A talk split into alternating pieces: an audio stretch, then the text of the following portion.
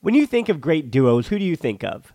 Jordan and Pippen or LeBron and Dwyane Wade. I mean, I talk about basketball a lot here on this podcast, but for the Barcelona version, there's Piqué and Puyol or Piqué and Mascherano, or the easy example of Xavi and Iniesta. And as you can hear from my voice, the perfect teammates aren't just professional athletes. It's cold season. I guess the flu and cold medicine, perfect teammates as well. But in this case, when it comes to growing your business, that's you and Shopify. Shopify is a global commerce platform that helps you sell at every stage of your business. Shopify helps you turn browsers into buyers with the internet's best converting checkout, up to 36% better compared to other leading commerce platforms.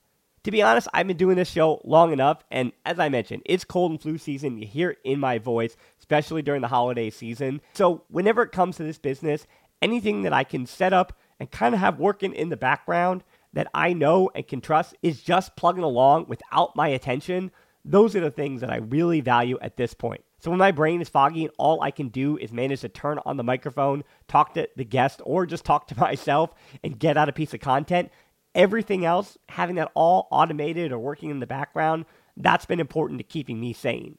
And that's the thing about something like Shopify. What I do love about Shopify is how no matter how big you want to grow, Shopify gives you everything you need to take control and take your business to the next level. So no matter how big or small, how good of a month or how bad of a month, things are just the same working in the background. Shopify powers 10% of all e-commerce in the US, and Shopify is the global force behind Allbirds, Rothy's, and Brooklinen, and millions of other entrepreneurs on every size across 175 countries. Plus, Shopify's extensive help resources are there to support your success every step of the way because businesses that grow grow with Shopify. Sign up for a $1 per month trial period at shopify.com slash tbpod, all lowercase. Go to shopify.com slash tbpod now to grow your business no matter what stage you're in. Shopify.com slash tbpod.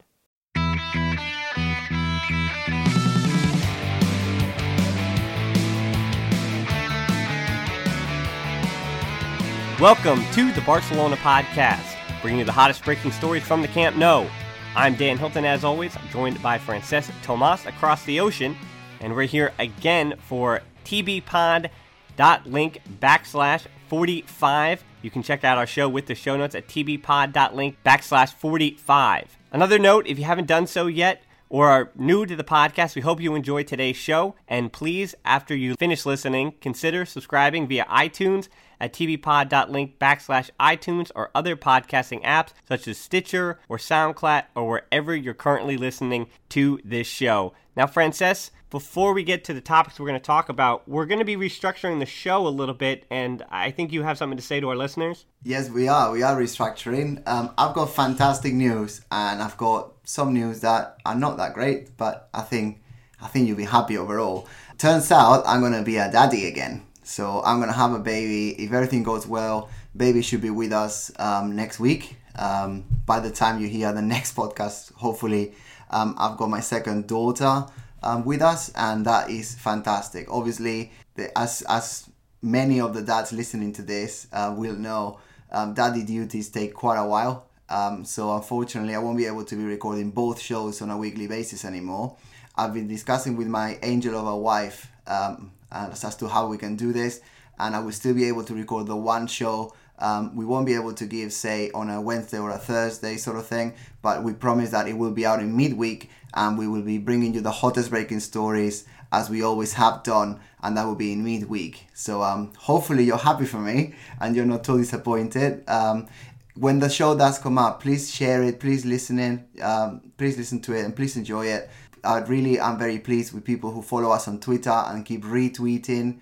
Uh, likes are good too, but keep retweeting the messages that we send because they help us grow the podcast that way. Um, hopefully, we can continue to do that, and I'm very, very grateful for everything that our listeners do. So, you who's listening to this right now, thank you for being there. You really mean the world to us. So, um, because we're only going to have a weekly show, we're going to restructure it a little bit. We've got five different sections that are going to be our recurrent sections. First section is going to be La Pregunta, and in La Pregunta, we're going to be covering the key question that is in everyone's mouth at that moment in the week. Second section is going to be La Tabla, and we're going to look at the standings. Um, obviously, because the show is going to be in midweek, we're going to go back um, to look at the two previous two games. So we're going to look at what the team is in terms of Champions League table, if it's the Copa del Rey or anything like that, and definitely the La Liga table. Then we're going to have a new section, which I'm really excited about, which is called La Bolsa. And it will be a little bit like the five stars, but we're going to be comparing players who are trading up and players who are trading down um, in the Barca stock market. Then it's going to be El Kiosco, and in El Kiosco, we're going to be looking at the papers. Kiosco means kiosk, so uh, an off license if you're in, from the UK uh, that has all the papers and newspapers. And we're going to pick up three to four to five different stories every week to talk about um, in a sort of more quick way.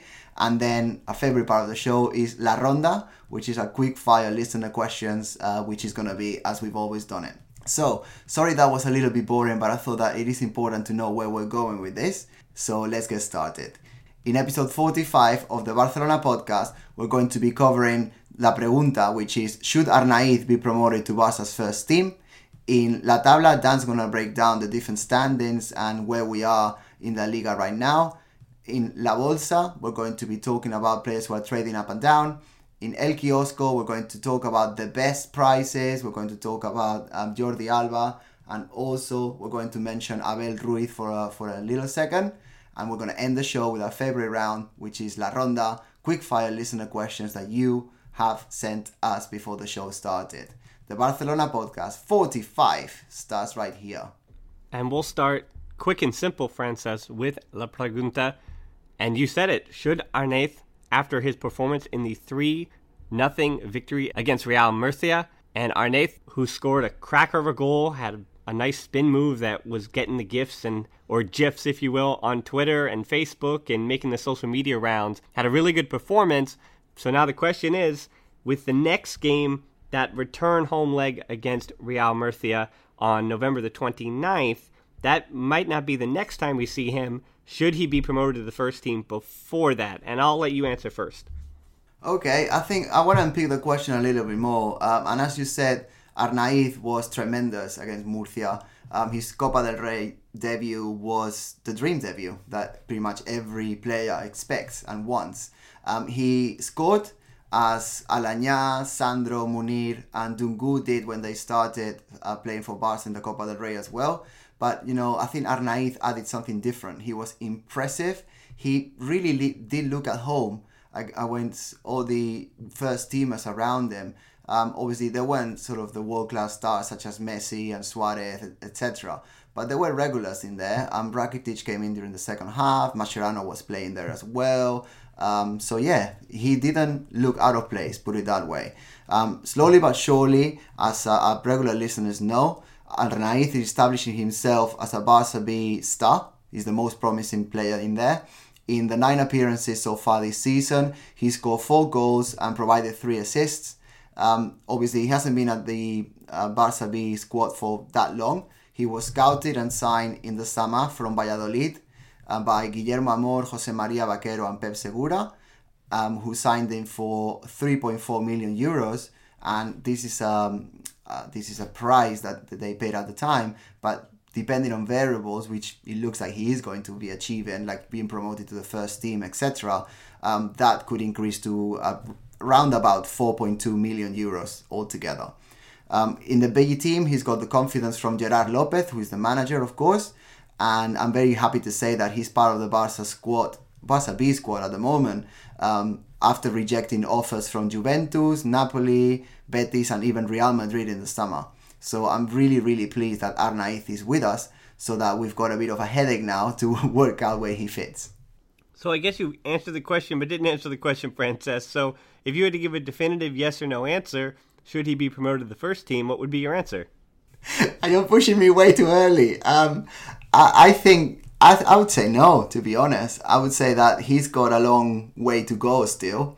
Um, I think that he needs to excel um, at Barca B level before he can come to the first team. Obviously, don't forget that Barca B need him desperately because without him, um, you know, four goals in nine appearances wouldn't necessarily have happened. So I think, yes, um, as and when he can come up and be promoted, I think he should be training with the first team much more regularly than he has done now.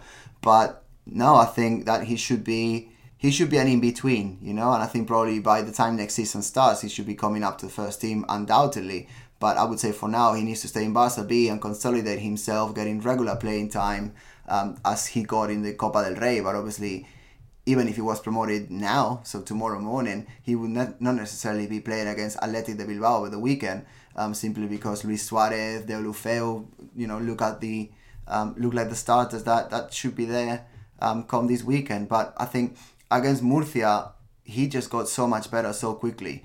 Um, he was wearing number 37, which is, um, you know, Messi was wearing number 30 when he debuted. Um, Aleñá has worn numbers in, you know, in the same region before. And I thought that, that he was he was great. The first half, he wasn't as confident with his, you know, within his surroundings as he was by the end of it. After the halftime break happened, he just went on to explode in the second half. He scored his goal with a superb finish after a great assist from Denis Suarez, who, you know, a bit of an aside here, didn't necessarily have a great game, but he displayed plenty of skill. He was throwing up um, diagonal runs that, you know, rival defenders couldn't do much about. He was very powerful when in possession. He was strong and sturdy. He's not necessarily that tall either, but he really looked like you couldn't get the ball of him when he was um, inspired. He was brave, constantly facing his rivals one on one. He was very vertical whenever he could, and he could use both feet in order to finish um, and, and pass the ball to wherever was needed. He had plenty of vision and he expanded the team really well. So he widened in the pitch um, as necessary. He had pace when running into space. And to be honest, he was fresh and purposeful. And he was much more impressive than many of the teammates that uh, first team teammates that he had yesterday, and definitely that have been playing under Valverde this season. So without a doubt, uh, a player that is developing his potential and beginning to fulfill it. Of all that, the thing that impressed me most, of course, the goal was fun, the spin was fun, and his diagonal balls were fun, but it was his work rate and tracking back on defense. That was what made me feel like he was a player that has a, a role to play. And it was a lot like as we'd compared him in the past to Pedro, where Pedro, when Barca, during the Pep Guardiola years, would throw that pressure on, Pedro would work hard to get back and to help defend. And I saw Arnaiz on a few occasions get back and intercept balls or put pressure on a defender's back so that a guy like Mascherano, who had a good game, or Vermaelen, who had a good game, could have the opportunity to step in when the attacker's attention was kind of stuck between two minds.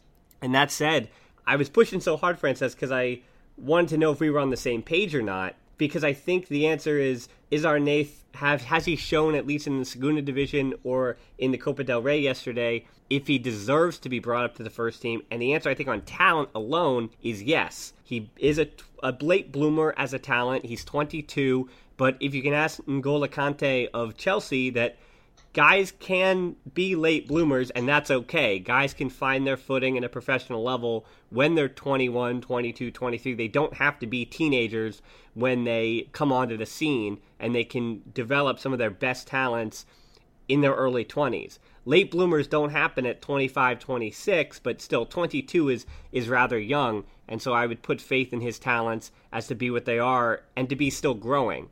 And that's where I do agree with you that when it, even though Denis Suarez didn't have the best game yesterday, and Deulofeu, who we'll talk about later in on in the show, they didn't really find their footing in certain times this season. For Deulofeu, who's hitting his form, but Denis Suarez isn't.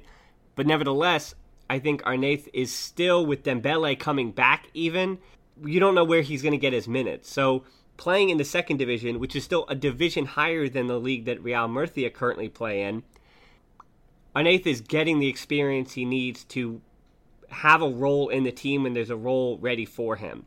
And I think having paid the amount they did, as you had mentioned, 4.3 million euros over the summer, nope, 3.4 million euros over the summer for him, that that's clearly amount of money for not a second division player, but one who eventually has a role in the first team. So I think just with not enough minutes to go around, he's a guy that I think realistically in the next few weeks until Dembele comes back, I don't think it's a, a, a far fetched idea to think that Arnaiz should get a spot on the bench and may make an occasional substitute appearance, particularly with injuries still to Vidal. And obviously, Turan is not a featured at all. But with injuries to Vidal, I think Arnaiz might have a spot, that last spot on the bench, that he might get three minutes. He might get 10 minutes in one of those games upcoming in the next month or two until Dembele comes back. So, Francesc, I think that wraps it up for Arnaiz. We both agree that the answer should he promoted to the first team?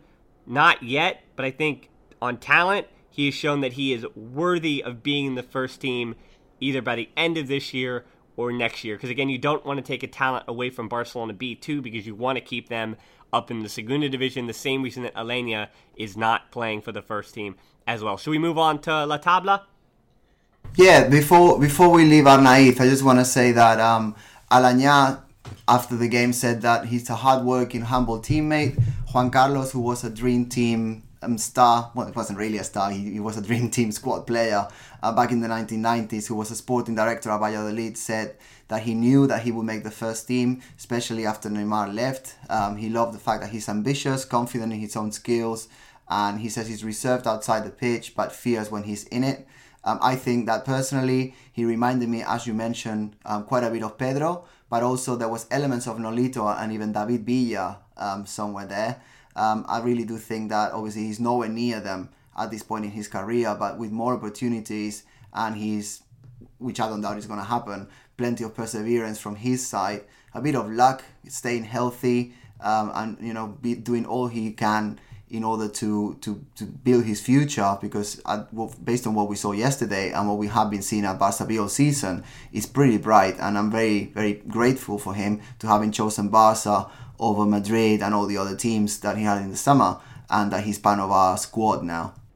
Also, another final note is Marc Cucurella, the left back, also made his debut, the teenager, 19 year old, in the last 10 minutes or so of the match, along with Aleñá and Arnaiz. And I would say finally that I would hope that with Real Murcia at the Camp Nou now, an even more difficult task for them down 3 0 in the Copa del Rey, that instead of Sergi Roberto and Rakitic coming off the bench in the last few minutes, I'd rather see two more Barca B players, particularly a Carlos Perez or an Oriol Busquets, who both trained with the first team leading up to the match, but then weren't selected in the match day squad. So I would hope that we see a few more Barca B players to make their home debut where you'd expect they're going to play even better.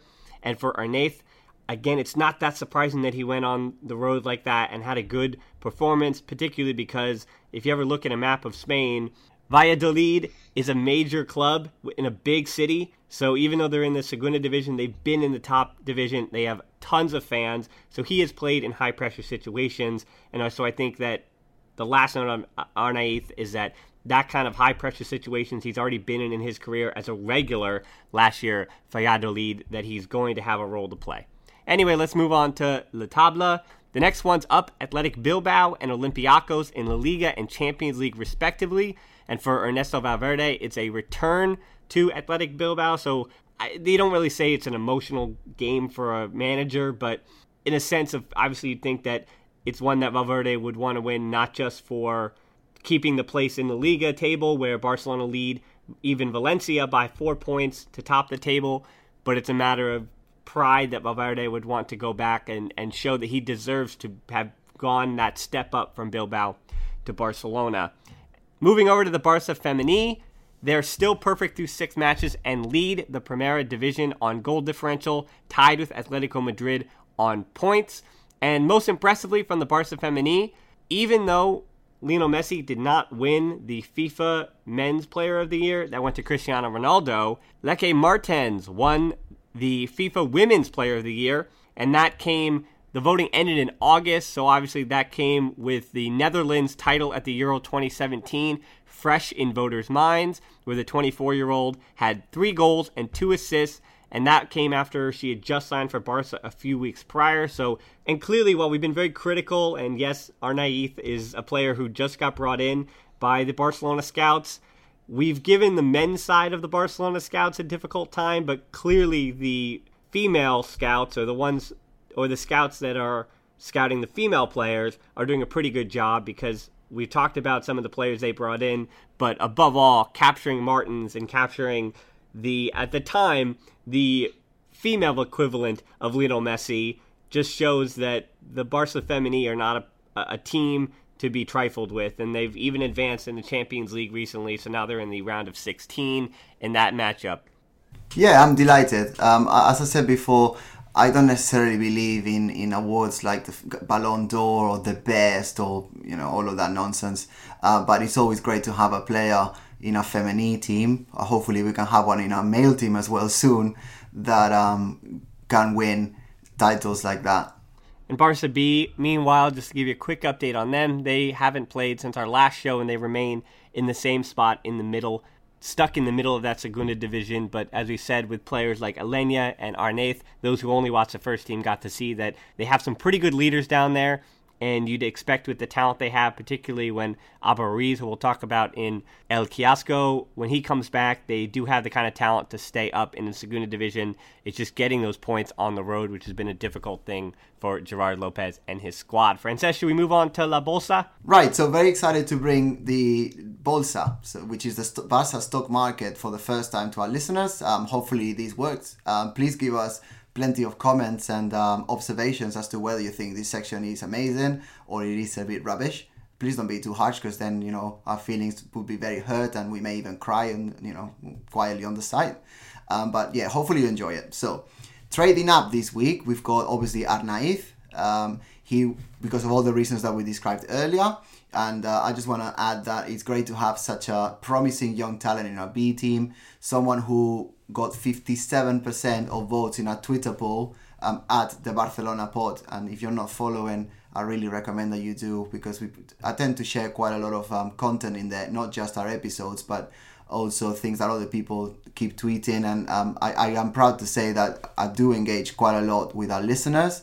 Um, big shout out to Charlie and Culé for Life and NY Culé and, and plenty of people who just engage with us all the time on Twitter. Um, if you're not following, then you're missing out. So please come and join us. So 57% on our Twitter page decided that Arnaiz was uh, man of the match, and obviously he's there for trading up. Our next player that's trading up is someone who got 24% of the votes for man of the match in the weekend game against Malaga, and that is Javier Mascherano.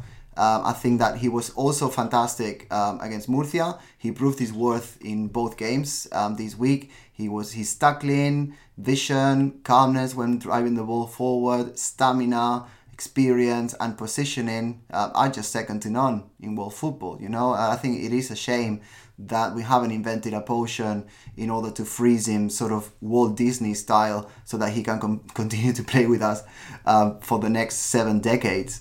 Um, but I think that he's still, even though Father Time is not going to let him go, or any of us go um, for that matter, um, he can still do a job whenever it's needed. I think that, as I said in the previous podcast, Piqué and Umtiti are ahead of him, but I think that's not very far, particularly when Piqué is not excelling, which seems to be the case lately. Hopefully, the week that he's had off um, does help him on as well, and uh, we've got a better Piqué um, against Bilbao over the weekend, but you know we'll have to wait and see. And last point about Mascherano, he just takes every game as if it was a World Cup final. You know, he leaves everything he's got on the pitch every time, and we we really admire that. So Mascherano is trading up this week. The third player trading up is Gerard Deulofeu. Um, I was tweeting about it the other day, and um, I don't like nicknames, but he is just Mr. Chaos, isn't it? I, have I've come up with the chaotic Catalan because everything he does is just so disorganized and so unexpected and so creative that it's actually brilliant, but it's also horrendous. I, I don't know where we sit, but I think that because he brings such unbalance to the team, I actually think the team does need him. Um, he does bring something different that the team just doesn't necessarily have. Um, and he's very, very confident these days. Uh, he seems to be spurring himself on over the last couple of weeks and he just takes no nonsense and, and tries to drive at defenders pretty much every time. Um, he's capable of the best and the worst. Um, he is unbalancing rival defenses. Like in the against in the game against Murcia, he scored the goal and he provided the assist for Paco Alcácer. So you know, if you're a forward, that's a pretty good return for a game in which you um, you started. So he's making the best of the chances that he's getting so far. Um, sure, he's very individualistic, and sometimes he's um, you know he stumbles upon the ball, and, and it's just because of his strength that he gets past defenders, but he does. So I really think that until Dembele comes back, Deulofeu should be a starter, as we mentioned before, um, because of the reasons that I just described. So um, that is the trading up section of La Bolsa. What are your thoughts so far, Dan? Yeah, I agree with the Deulofeu one, where I would also add that his goal was a pretty good goal. There was a lot to do there, and just visually, it looked like a Barcelona type goal, as just as an individual would have it. And then the assist was really, really good as well. Paco Alcacer had a lot to do with the header still, but it was one that just curled in right behind the defender, and a lot of good stuff for that. For Deulofeu, I completely agree with you. And in my notes, what I had written is that he seems to be a player that has to thrive on having confidence and taking on attackers. Yet we can't have him be too overconfident because, as you say, he'll just run at defense and lose the ball. So there's a sweet spot with his confidence right in the middle there where he's willing to take on defenders and he's willing to get into things, but yet he's not too overzealous where he's losing the ball constantly and not having much end product. So if he can have that end product and have the confidence to have that final ball, and I think the one thing I would say is that to go back to that Real Murcia match, one of the things that made Arnaiz so impressive was the fact that his final ball in that final third just seemed prepared and ready in a way that Andre Gomes's didn't. And so for Deulofeu, we saw him in a match have a pretty good final ball. Yet in other matches we've seen Deulofeu, as we've talked about, that finishing product, whether it's on an assist and a pass in, or whether it's taking a shot himself, just doesn't seem to be there. And for Deulofeu, I think a final point is that against a lower tier opponent like Real Murcia, he just kept the ball on his right foot the entire match. The entire match. He was just always going to go on his right foot, try to get to the touchline. And so he has a guy next to him in Lionel Messi, who the entire world knows is always going to put it on his left foot. Always. He is the most left footed player in the world because he has the best left foot in the world. And yet, Lionel Messi always gets it over to his proper foot when he needs to shoot. He always, and of course, he can shoot with both feet, and he scored tons and tons of goals with his right foot.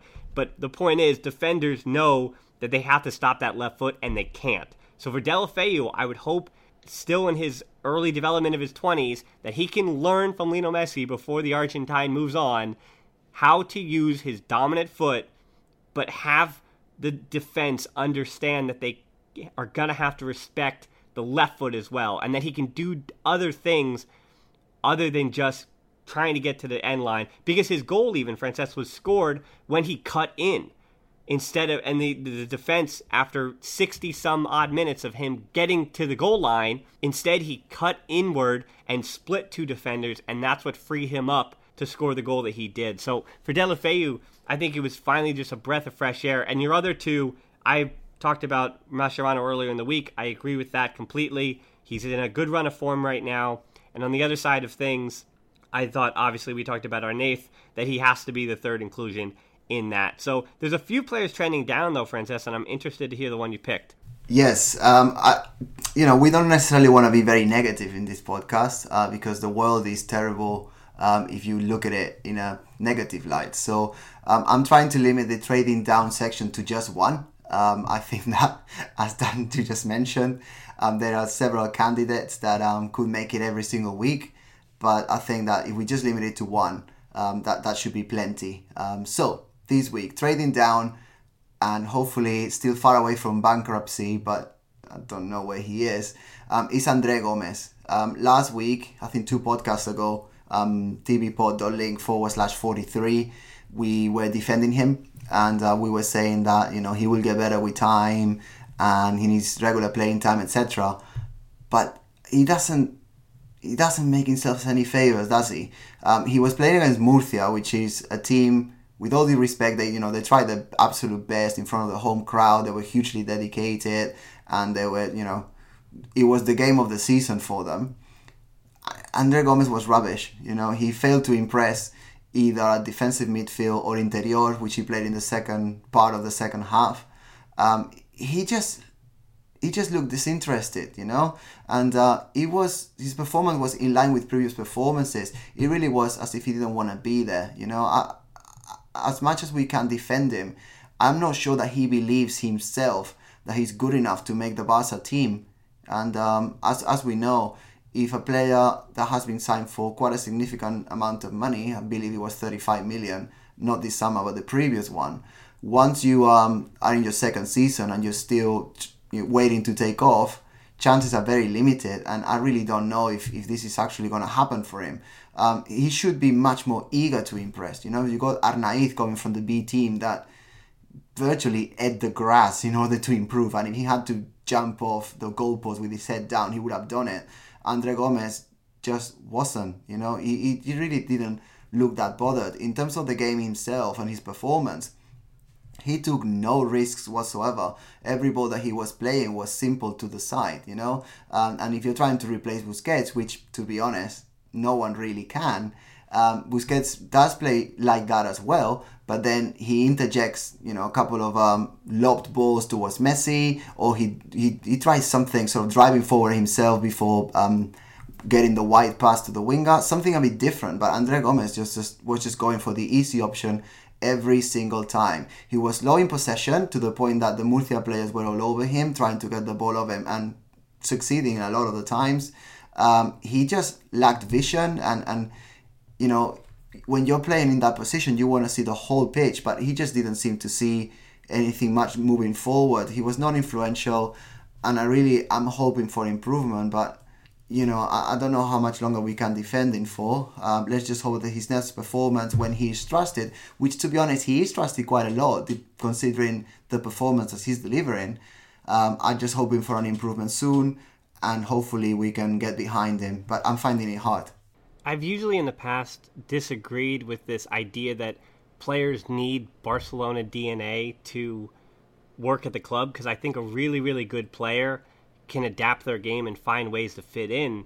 But as I was watching the game against Real Murcia, I was thinking the same thing that I still don't believe is when we defended him that he's a bad player. But his final ball into the box or his his work into moving the ball in vertical ways and pushing it forward and you know taking those chances with balls over the top is just not his game.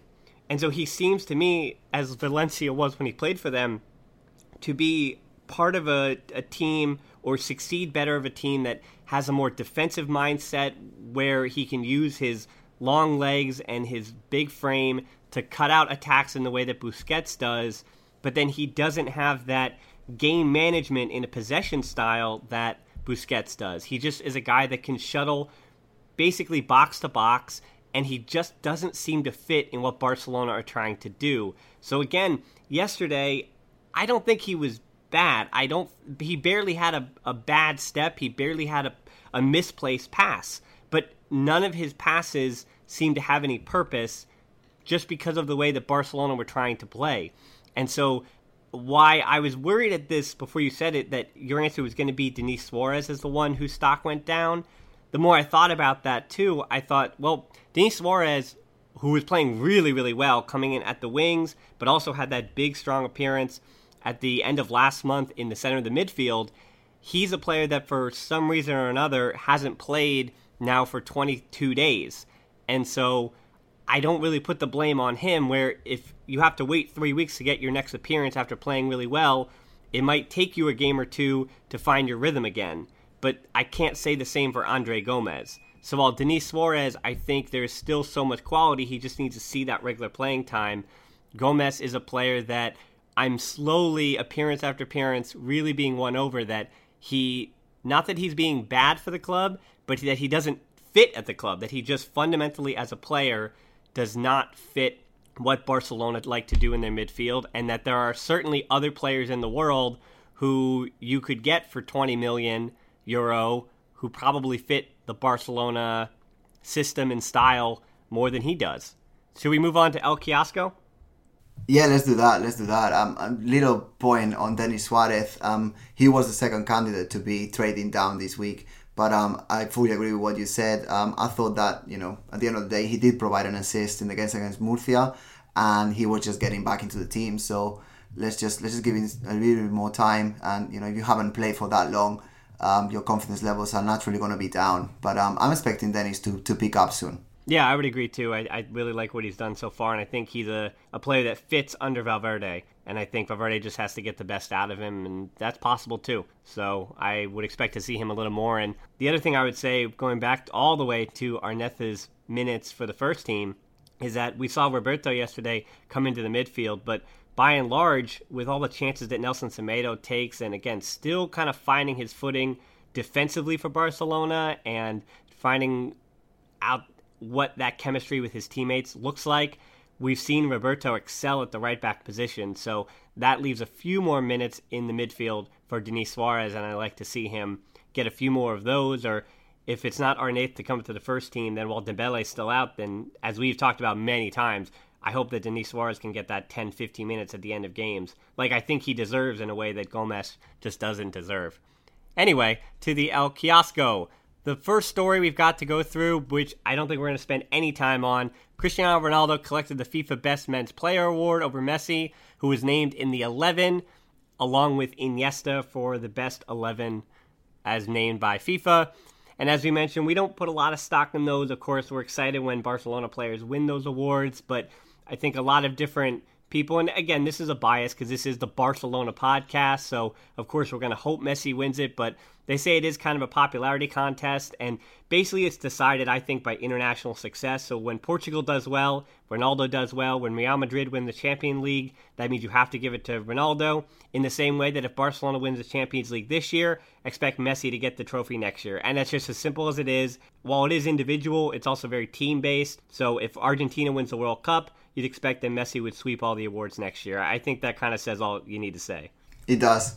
It really does. Um, I, I'm not bothered at all. You know, Messi has won the award five times, and I wasn't bothered when he did. Obviously, I was happy for him. Um, this year, Ronaldo has won the best award, but he's just not the best player in the world right now, is he? I think that is pretty unanimous.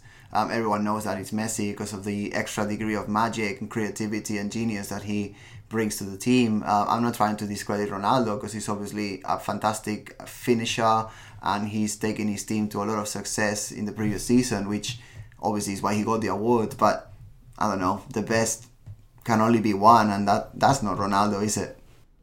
And you know that those two are just going to go back and forth just forever until they're both gone and out of the game. And as I've mentioned before, those two alone have revolutionized the sport and what our expectations of what the top level looks like.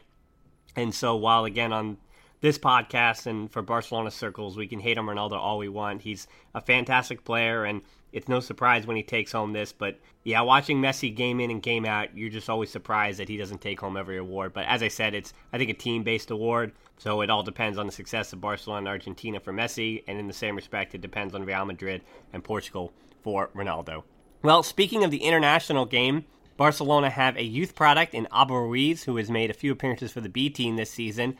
He most recently scored two goals, won a penalty in Spain's 3 1 win over Mali at the FIFA U17 World Cup, and they will now meet with England in the final. Sergio Gomez from the A team also showed well in the game, playing on the left side of the attack. And my thinking is, Francesc, now that after his showing at the World Cup, as excited as I am for the young player, he's only 17, as I mentioned. The fear now is that he like many other young products recently, is going to get a little cold feet about believing he can get a spot in the first team. But I think for Abel Ruiz, the other teams that seem to want him, whether it's Premier League or La Liga, are those top teams that he's going to have a difficult time as well. So I hope he can see his future at Barcelona. And I think it's on the board right now and the technical staff to let him know what his track to the first team is, lay that out in a, a plan for him, and have him be able to set achievable goals every year for the next few years of his teenage years and then moving into his 20s and see that transition. Because as we talked about on the earlier show this week which we recommend at tbpod.link backslash 44 where we went into detail a little more on ruiz's game and what makes him the player that he is being that number nine forward he's something that the academy doesn't normally produce but we also have to have the belief, as we've been very critical of, of what's happened with Samper or Munir or Sandro, where they haven't found that place in the first team. We have to believe that the academy is capable of producing these special, special talents. And right now, he looks like the best player at the U17 World Cup, particularly in front of net. And so Barcelona have to basically do everything they can to keep this player in a Blaugrana uniform by the time he gets to the first team. Yeah, I couldn't agree more. Um, we spoke about him at length in the previous episode. I know you just said that, but really, I think the the answer is going to be much more depth in our previous episode at um, forward slash 44. Um, but yeah, I think Abel is a, a, different player. He is a taller, stronger player than La Masia products are normally. Um, he obviously is not a graduate yet, but it's only a matter of time until he does.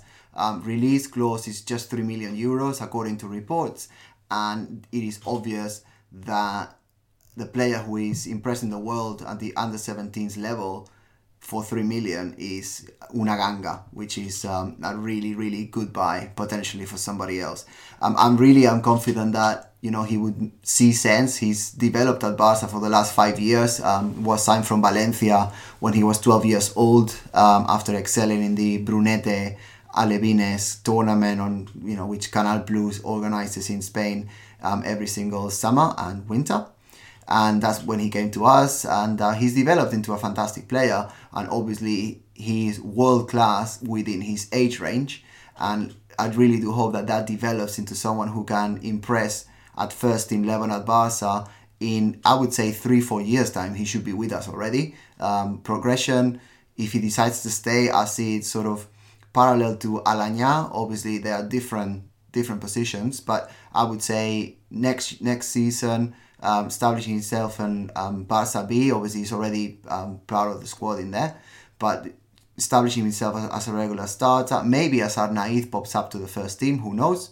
And yeah, between two three seasons, um, training regularly with the first team and making substitute appearances whenever needed. So I really do hope and do think actually that he's gonna um, stay with us. He's already rejected offers from around the world, uh, major European teams such as you know the Manchester clubs, Arsenal, Chelsea, etc. So let's just um, let's just keep an eye on him and hope that he stays with us for years to come, so he can make an impact at first team level. Well, a note back on a first team player, Jordi Alba still recovering and could play against Athletic Bilbao, but the question I'd pose to you then about this Jordi Alba story that he's again back in training after missing a few weeks Lucas Digne, who we were critical on for his appearance in La Liga and his appearance in the Champions League, where we didn't think he really found his footing. I thought he was really good against Real Murcia, and of course, you do have to look at the level of opponent, but I thought Digne found his footing. He seemed even like a leader in that game and was very purposeful down the left side to the point where I was worried that Cucurella wasn't going to get a shot in for a debut because Digne was having one of those games that he's just playing well and having that kind of confidence down the left side. And if he can take that confidence against Athletic Bilbao, this would be one of the biggest tests that we've seen Digne get because Alba, he was injured a little bit last year, so Digne featured, but Digne doesn't really play into many competitions against the top of the La Liga table. No, I agree. I think that Digne was great against Murcia, but the level of the competition, as you mentioned, is, is not was not fantastic as hard as they tried. Um, Alba throughout the season has been instrumental. He's been really, really influential. He didn't have a great final appearance, and um, the question that I keep asking myself is, was he already injured when he played that final game? Um, but you know, we'll never really find out because we never really find out much from the Barca medical staff, do we? We really haven't heard much um, about Dembele since he's been off and that is the way that the medical service works at Barca. But you know, bit of an aside finish there. Um, I think Digne could be a, a, great addition to the team um, over the weekend. Um, I don't know if he will start. It will depend on Alba's Alba's fitness and Alba's readiness to, to start the game in there. But I think either one of them should be able to do quite a good job. I still think Alba, when fit, is miles ahead of Digne. But it's good to see that whenever rotation is needed and rested is, is provided, that he's ready to do a job. Sounds good to me. So let's move on to La Ronda which is our listener questions, of course. So the first question, and it's something we've kind of been talking about, but there's just a definitive answer for this one. FCB News asked, who will be in the first team first, Arnaiz or Aleñá? I think Arnaiz, based on the fact that he's older, he scored yesterday, and what his positioning is needed at the first team now. I think Arnaiz is the clear, clear winner in that question. Real Marvlo asked on Twitter, how are the loanees faring? And Francesc, I've got this one covered. I will give a little update on the loanees at this point. Of course, the guy you want to hear about first, Douglas, has made one start in the Champions League and one start in the Portuguese Cup for Benfica, playing 90 minutes in both, but clearly you can tell that he's just a squad player there, making just two starts on the season and not playing in the Portuguese League at all. So we'll see what happens with Douglas and whether or not he's sold on at the end of the year for Barcelona. The one people probably want to hear about, Marlon Santos, playing in France right now for Nice. He's appeared in four games in Ligue 1 and one game in the Europa League, with his last two starts coming in their last two games against Strasbourg in the league and Lazio in the Europa League. The most interesting thing that I've seen about Marlon Santos, though, in those four appearances or five total appearances, is that Nice has played in both a back four and a back three. So Marlon Santos is getting experience playing in different kind of setups, and he's playing alongside experienced players like Le Marchand, from just what we can see from afar without watching him week in and week out, it seems like his loan is starting to be successful and looks successful because Nice is also, again, not as good as they were last year in the Ligue 1 table and still having some success on the field. As you mentioned, um, and as you know, our listeners know, I don't necessarily like talking about players who I don't see for 90 minutes, and I really haven't seen Marlon play for the 90 minutes at all yet. But um, I've been watching a couple of videos in terms of um, highlights, and particularly when his team plays on a three back line. He has looked exposed at times, but to be honest, I think that all experience is good experience. And if he is struggling, which he clearly was in a couple of occasions when I watched him, um, that's also good learning. And he will learn from his mistakes and come back stronger. So I think that the mere fact that he's getting playing time at the highest level in the French league speaks wonders of um, the potential that he's got and you know as long as he messes up away from the Camp Nou, I'm not too bothered but I really do think that with playing time and with confidence will come success so um, all the best to Marlon as for Douglas you know um, I love him and that's all I have to say on him right of course we don't need to talk about uh, Lord Douglas again but Marlon Santos 22 years old as a defender he still has some room to grow and hopefully he can do that in France moving on to Sergi Samper He's still recovering from a muscle injury that has kept him out of the side at Las Palmas all season. And I think this is the one that kind of hurts, where Samper was christened since he was 14 years old to take the place of Sergio Busquets, and yet this injury comes at a terrible time for him after an unsuccessful loan at Granada last season. And for Samper and Las Palmas, just things not going well for either, with Samper not playing Maybe this is because Samper's not playing, but nevertheless, Las Palmas are 18th in the table in the relegation zone, not doing near as well as they did last season. And hopefully, he'll get some experience with a side facing relegation and having a job to do in a desperate side. Sometimes that is kind of a trial by fire for young players, but in the same respect, maybe he won't get a shot because they're in a relegation fight and he's been out, didn't really feature much in preseason, and he just had a hard time of things. So it's going to be interesting to see what happens when he comes back in a few weeks and whether or not he can find a place in the team or maybe he's even recalled in January and sent to a different club who knows? But again just an unfortunate turn of events for Samper finally it's Munir speaking of the relegation zone playing for Deportivo Alaves where they're in 19th one spot below Las Palmas. Munir has made 7 appearances in the Liga. He has one goal and one assist. And when he does make his starts in the league, he's playing up top as opposed on the wing, which he did for Barca. He plays basically as a number nine for the majority of his appearances. And he most recently featured in a loss to Real Betis in La Liga, where his first touch kind of let him down, but he was hardworking as we know he is. He can be creative. He has those flashes, but he's just not consistent enough. And Munir seems to be a player that went from wondering how we could get him minutes in the first team to being a player that you wonder how much money you'll get when you offload him. Just not a player that is able to fulfill that potential, and an unfortunate thing again. I agree. Nothing to add. Okay, great. So we'll move on to kind of a question, kind of not a question. NY Kule asked, the only other B team player available was the goalkeeper Ortola, who didn't see time in the Real Murcia match. You have to give Cillessen the entire 90 or risk unhappiness with your first team backup, he says. And to frame that as a question, what can you do about Cillessen's minutes? It's exactly this that I think he's a player that if Barcelona is going to definitively win their Champions League group, and I think he should be getting time in Copa del Rey. And Cillessen, while the Netherlands is not going to make the World Cup, so it's not like he's fighting for a spot to make the World Cup, he's still a goalkeeper with a lot of quality who deserves some appearances. And the bigger thing is, well, let's say you just offload Cillessen and Ortola. Well, you know, he's been in around La Liga before. He could just be the backup. What happens if Ter Stegen suffers a long term injury? And that's the whole point. That Cillessen can stay on the bench, make lots of money, make occasional appearances if the player is happy to do so. He still has the number one keeper shirt for the Netherlands as they try to qualify for the World Cup and Euro.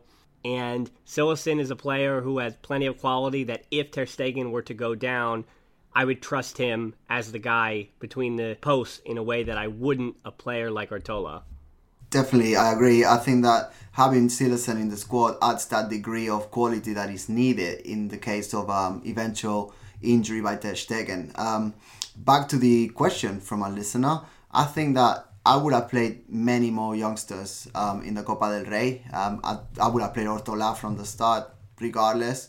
Um, I think that you know Cillessen is not going to be very annoyed for not playing against Murcia. Um, you, you, mentioned Cucurella earlier. I think Cucurella should have come in much much earlier. I, I would have put him on from the start, to be honest. But if Digne has to play the first half, then at the halftime break, Cucurella comes in. Um, I am aware that Valverde didn't call up any more players, but people like um, Oriol Busquets, for example, and the many players that we mentioned before, they should have been included in the in the call up, and they would have done a job uh, because we're talking about Arnaiz. We didn't talk about Aleñá so much, but Aleñá was tremendous as well. He just didn't score or assist in any of the goals, but he looked at home completely from the beginning of the match. And it is clear that all his potential and all the hype that has been going around Aleñá throughout the season and for I would say good four or five years now, uh, was fully justified. Um, obviously, he's got a longer journey in order to make it into the first team. But my, my, my point is that unless you try these youngsters and give them sort of that boost of confidence and reassurance by playing them in Copa del Rey, then when are you going to do it? I really do think it's a missed opportunity to have so many first team players like, say, Andre Gomes, etc., given time when actually players from the Barca B are eager, desperate in order to prove their worth, and that would have done them a lot of good. But you know, that's that's what the manager decided. We have to support him. And then final question, Francesc. Chris Atala asks thoughts on Valverde so far. I think Valverde is getting fantastic results from a team that um, should still be under construction and still is under construction. So results wise, very, very, very, very positive. In terms of play, I think we need to give him more time to prove uh, what he wants to do. But quite positive as well. So out of 10, probably a 7 or an 8 out of 10. Yeah, I can agree with that too. We'll see what he can do against Bilbao. And as the matches get harder as the year goes on, the biggest test for managers comes in April and May when it's time to capture La Liga, capture Champions League, and go for that Copa del Rey trophy. So we'll see what his first season looks like at the end of the year and give a, a much more thorough report card. So, anyway, that wraps it up. I hope you liked our new format. Please give us feedback on Twitter, Facebook, and give us feedback even on iTunes. Leave us a nice little review if you'd like, if you like the show. And again, we've got changes in our personal lives, and if you can help us out on Patreon as well, at Patreon backslash the Barcelona podcast, you can help us at least make this one show better and better and better as we try to pull in more interviews and try to do new things. And moving forward for the show, if there's ever time we can get back to two shows, your help, your contribution, your listener questions in particular are all paramount to letting that happen. And again, we thank you for being with us on this journey as we continue to move into a new chapter. So that'll wrap it up. Thanks for listening, as always, to the Barcelona podcast, bringing the hottest breaking stories from the Camp Nou. Until next time, we'll talk to you soon. Forza Barca. Forza!